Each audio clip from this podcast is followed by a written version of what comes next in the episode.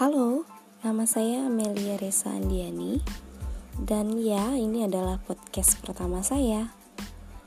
Di dalam podcast ini nantinya akan ada karya-karya puisi yang saya tulis sendiri.